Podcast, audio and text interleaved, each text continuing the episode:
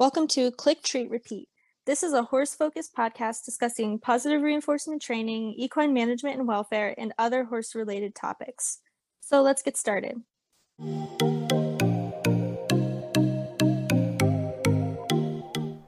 We decided to begin our discussion of body language by discussing the recent events that occurred during the Olympics, including the abuse during the pentathlon.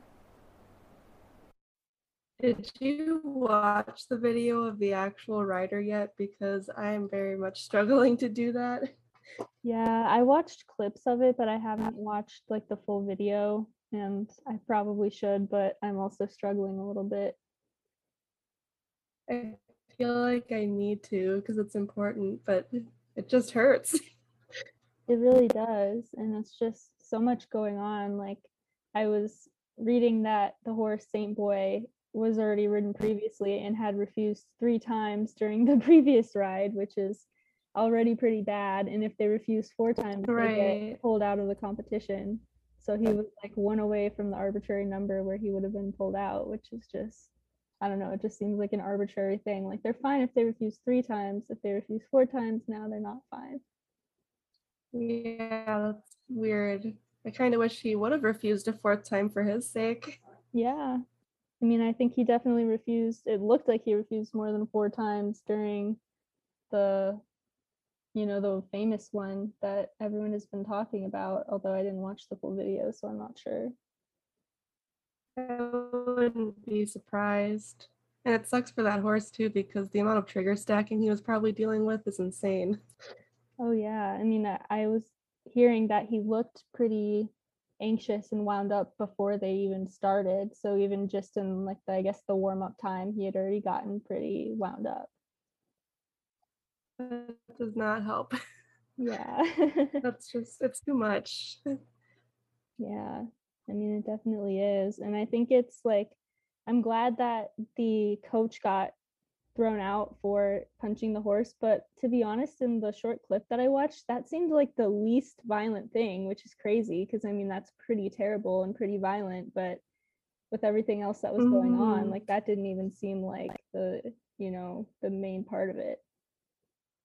Yeah. I don't really know if the rider got much backlash either. And obviously, she was involved. She was on the horse. Yeah. I mean, online, I would say she is. at least from, yeah for sure.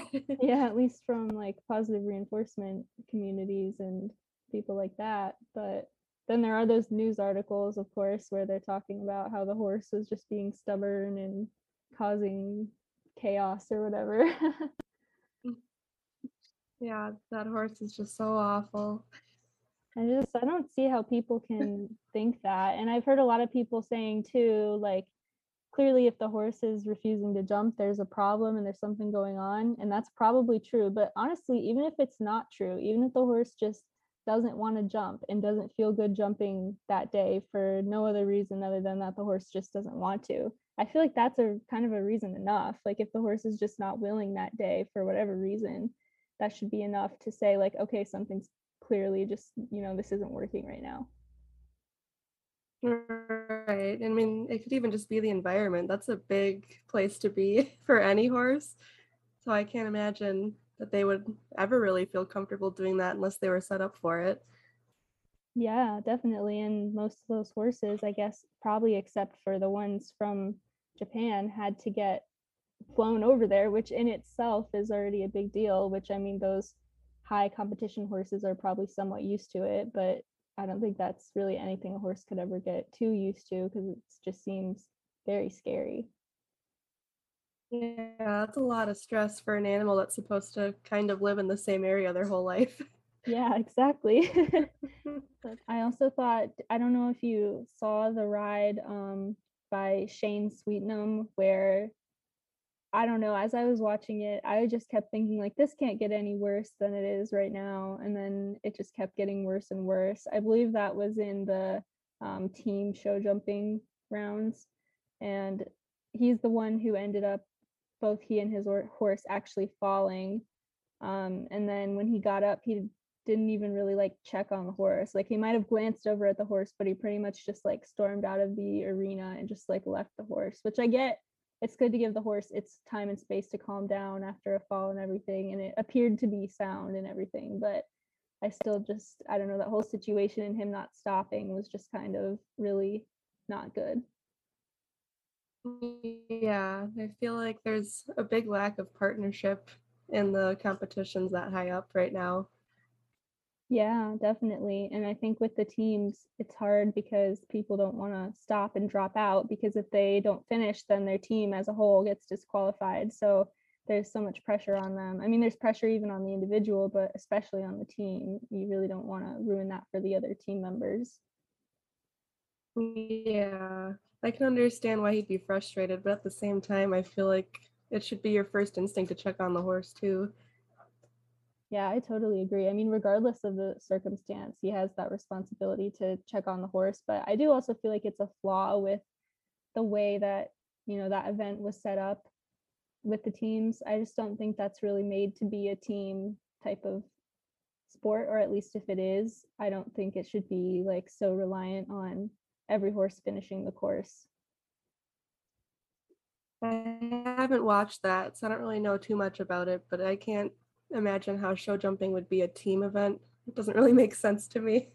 Yeah, I mean, I don't know a ton about it because I only watched bits and pieces of it, but I believe there are three riders on each team, and basically the faults for each person are like added together.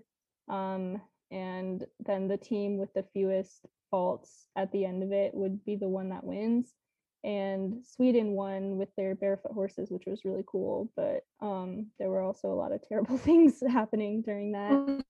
so. I mean, at least it's something. It's one step forward. Yeah, no, it's really cool to see barefoot horses competing like that. To be honest, I didn't even think I would see that. So I'm, I was a little surprised, but very impressed by it, even though it obviously still wasn't perfect. I've been seeing barefoot a lot more in shows in general. Like I've seen a few in racing over the past couple years, and I've seen a lot more bitless bridles too, which is really cool to see. Wow, that's great. I would love to see more of that. I mean, I feel like I don't pay attention much to competitions in general, so I feel like that's why I haven't seen it as much. I think the last like big competition that I paid attention to before this was um I went to like Rolex or Land Rover, Kentucky three day event in 2018 and I like, you know, watched it and I was like into photography then. So I was taking photos and stuff, but it was just not great. And like I saw Marilyn Little's horse with the blood in her mouth and everything. And I actually snapped some photos of it. So that was, I mean, I, I was just like, yikes, this is really bad. So kind of ever since then, I haven't really like paid mm-hmm. attention, but I really try not to, but my whole Facebook feed is pretty much just horse and dog people. So oh my gosh. it does come up. yeah. That's fair. I see a lot of like tweets, but I don't necessarily see any like images or any like really um deep information about it. Thankfully, I mostly just see things that are steps in the right direction and not so much the abuse, but I do see that sometimes, unfortunately. Yeah, I feel like it's just so rampant in the horse world. You can't really stay away from it if you're, you know, involved in those things online. It just kind of comes up everywhere. Yeah, no matter what like group you're in of horse people, it's going to come up at some point.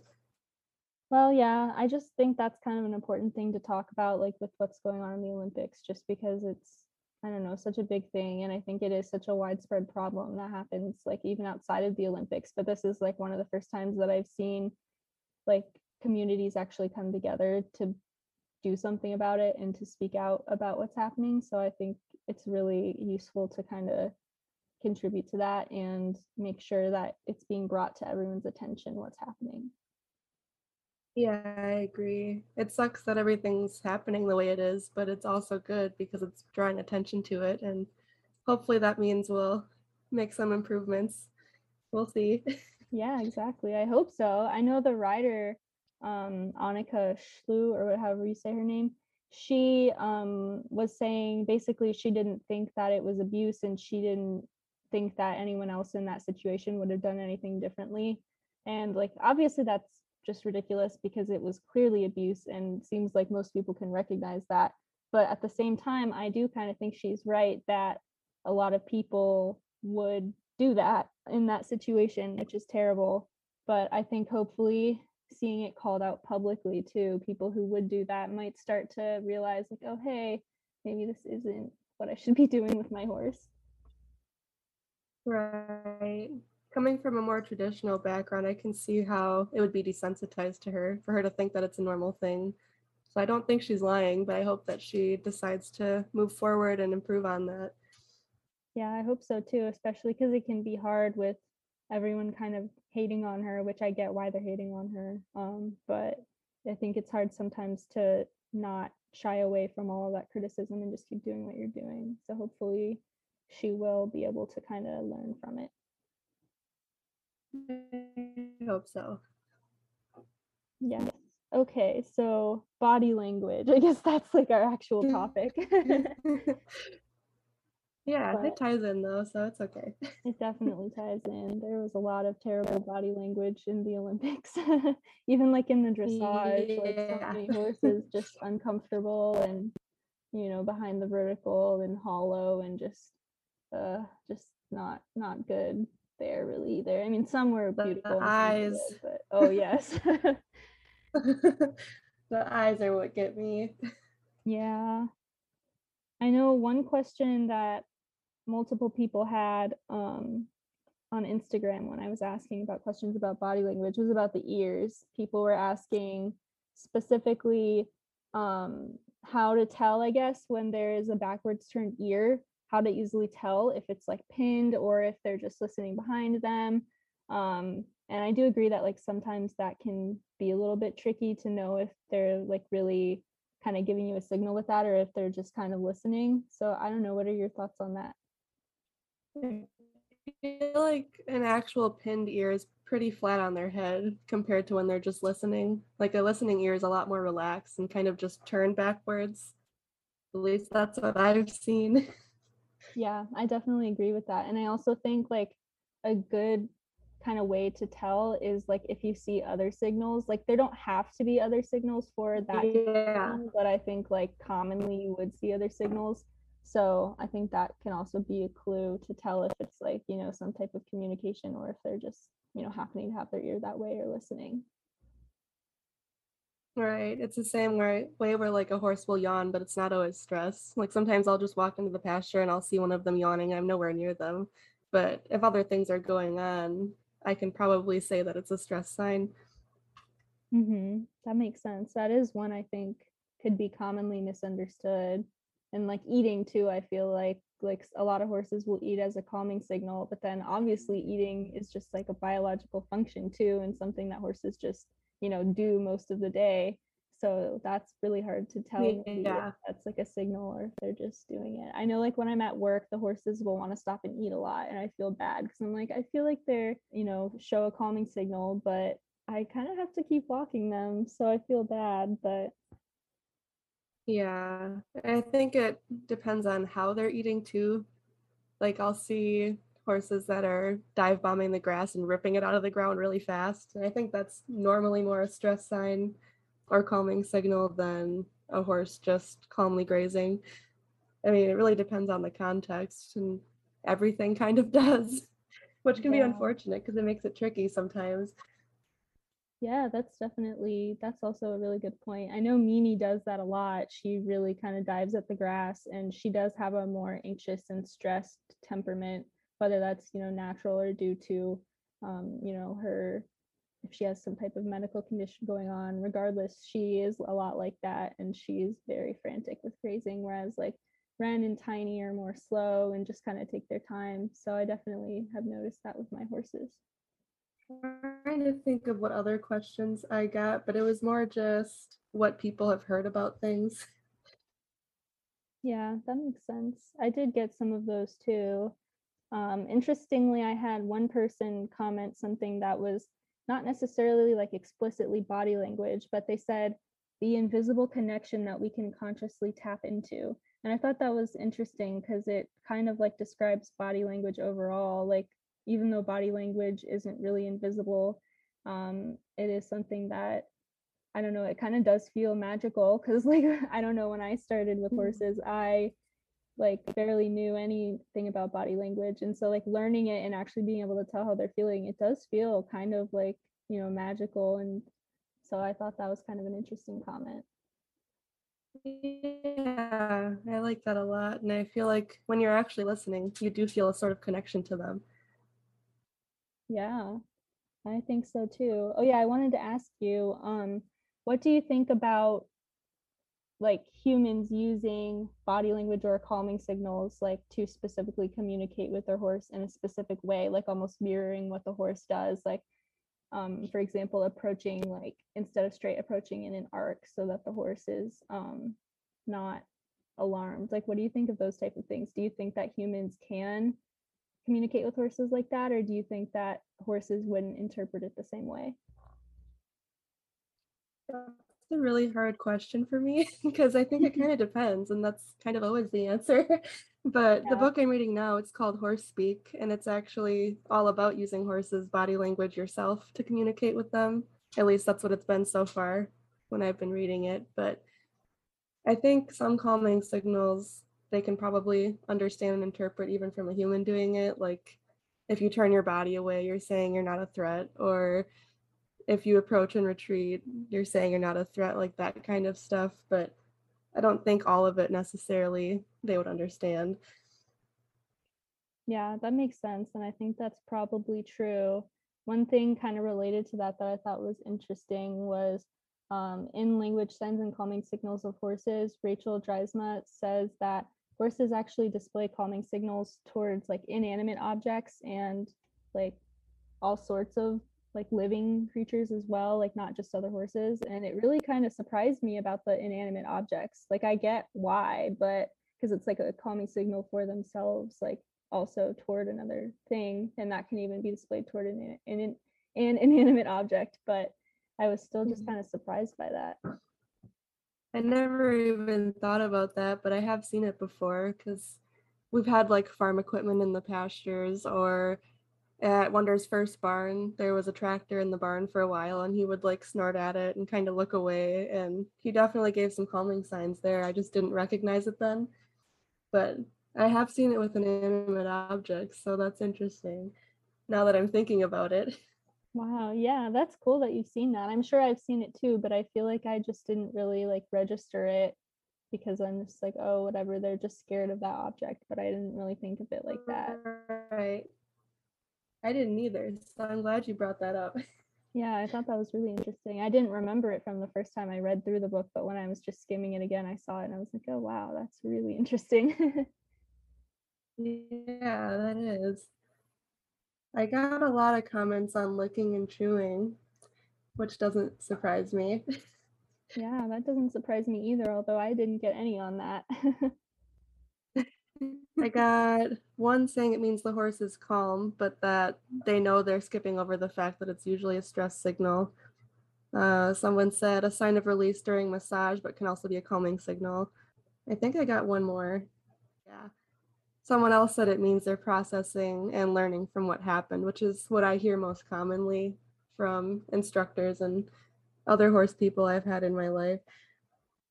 Yeah, I think that's what I hear most commonly too. And I mean, like I think we briefly touched on in the last episode, I think it's definitely more of a stress signal than that definition um, really portrays. But I also do kind of see why people view it as kind of like a calming down signal if you're working on your or working with your horse in like high arousal and high stress environments if they're going from like full out stress signals to licking and chewing like i do think that can be a step down.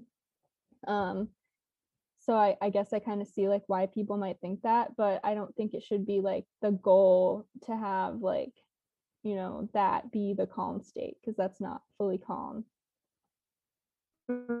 Right. Yeah, I agree with that. And I don't know, it's interesting because the one person said it can be a release during massage, which I have seen too, but I also wonder if that's in a way sort of from stress too, because I mean, massage is painful. It feels good after, but it's painful during. So that's Yeah. interesting to me too.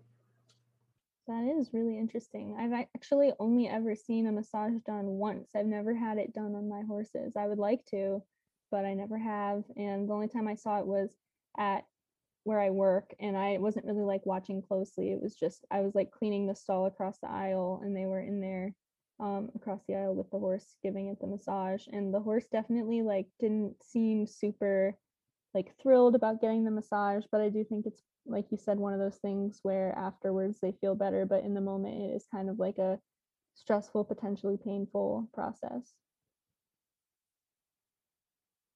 I've had massages on mine. Phoenix had it once and Wonder's had it twice, which I should do it more often, but it's just hard to find the time to, honestly. but it is important. I think body work should be done more. But when they both got their massages, there was a lot of licking and chewing and yawning and dropping their heads, cocking their hoof, like all the stuff that you would normally see in a stress situation. So I don't know if it is stressful in the moment and that's why it happens. I'm not really sure. Mm-hmm. That makes sense. I also wonder if it could be like, I don't know, even just confusing and different for horses that don't have it regularly or haven't had it much in the past. Like, I don't know, I feel like they're used to when there's a stranger touching them, it maybe being like a vet or something. So I don't know, there could just be some like emotional hesitation towards it too. I'm not sure, but I do think that um, my horses don't necessarily see a ton of people and they're not nervous of strangers or anything like that. But I do think it could be a little strange if like someone came, like, you know, another like if I wasn't doing it myself. But I do kind of want to learn the Masterson method and try and do some basic stuff with that on my horses and see how they like it. I do too. I need to look into it more, but it sounds interesting. And like most horses really enjoy it. So I'd be interested in learning some of that too. Yeah, hopefully they'll have like a clinic or something nearby and I can just go. that would be awesome. Yeah i think i learn much better from like being able to go and see it than just from a video. Yeah i love learning from books and videos and courses and stuff but i feel like i also learn a lot better when i'm hands-on and there in the moment. Yeah i definitely agree I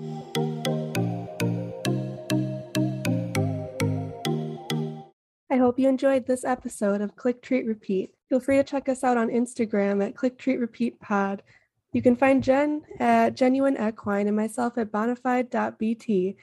We upload new episodes every other Monday and hope to see you then. Happy training!